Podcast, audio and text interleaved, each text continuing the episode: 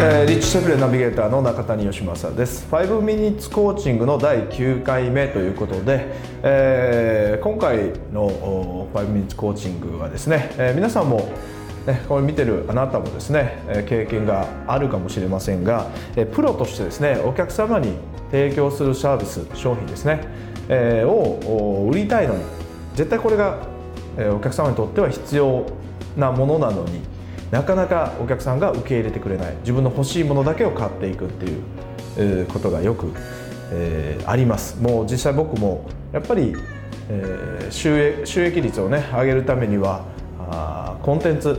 の反応率、コンバージョン率を上げることっていうのがすごく大事だったとしても必要、お客さんにとってはコンバージョンを上げることが必要だったとしても、どうしても欲しがるのはアクセス数を増やすことだったりとかね、そういうことをお客さんが求めてですね、そればっかり購入される方もいらっしゃいます。で、そういうことに陥った時に皆さんがどう対処すればいいのかっていうのを、そういう解消法をですね、リッチが話してくれてますので、ぜひ楽しみに見てみてください。それではどうぞ。こんにちは、リッチ・シェフレンです。今日はあなたに質問があります。人々にとって必要なものと欲しいもの、どちらを売りますか？この質問をする理由は、人々の欲しいものを売るというのが一般的な答えだからです。しかし、ストラテジック・プロフィッツでは、売るのは必ずしも欲しいものとは限りません。その必要性を啓蒙することで、欲しいと思うようになる、そんなものを売るのです。ストラテジックプロフィットでこれをやるために、まず最初のごねんかんで教育スタイルのマーケティングを展開しました。レポートを書いたんですね。インターネットビジネスマニフェストですね。ミッシングチャプター、ファイナルチャプター、アテンションエイジドクトリン ワンアンドツー、メイベンマニフェスト、アントレプレナーエマージェンシー、ザ・アンサーテンティ・シンドロームを書きました。どのレポートも何億円もの売り上げをもたらしてくれました。いちおくごせんまんえんから最高ではよんおくごせんまんえんでした。にねんほど前にウェビナーに切り替えましたので、それからはレポートは書いていません。なぜウェビナーに移行したかというと、レポートなら ピーディーエフ をダウンロードするのも簡単なんですが、相手が本当に目を通しているのか、読んでいるのか確認できません。読み終えたのか、それとも半分しか読んでいないのか、全く読んでいないのか分かりませんからね。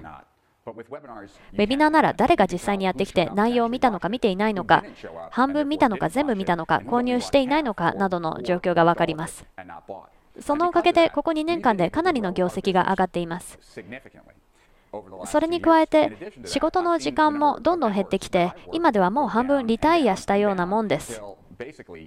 本当です。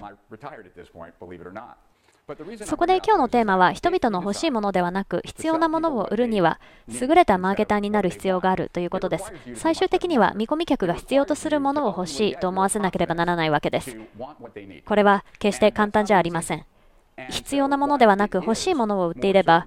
確実に売れるかもしれません。でも相手が必要なものを売った方が、より充実感や達成感があり、より大きなレガシーを残すことになります。必要なものを売った方が、より大きな成功を達成することができるからです。だから、ストラテジックプロフィッツで大きな成功を収めたわけです。欲しいものよりも必要なものを売る能力がある方が成功する確率が高いのです。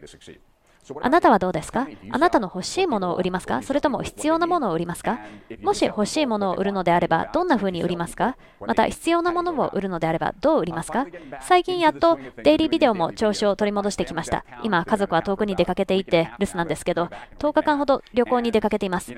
またとおかもすれば戻ってきますが、家族の留守はちょっとした休暇のようなものなんです。家でゆっくりして特に何をするわけでもありません。ビジネスではウェビナーが私のために働いてくれていますし、ビジネス自体も非常に優秀な人々がやってくれていますからね。私はゆっくりさせてもらってます。だからあなたもウェビナーシステムに働いてもらうといいですよ。検討してみてください。大きな利益とその向こう側へ。それではまた再来週ビデオでお会いしましょう。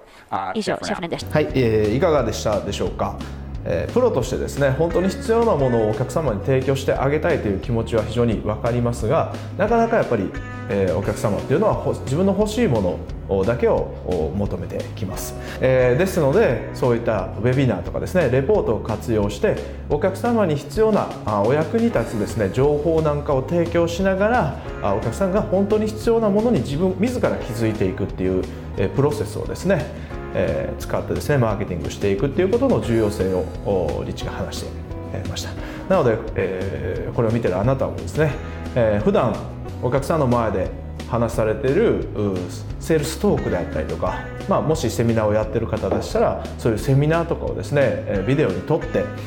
配信していくっていう作業をですね今日からやってみてはいかがでしょうか。それではまた。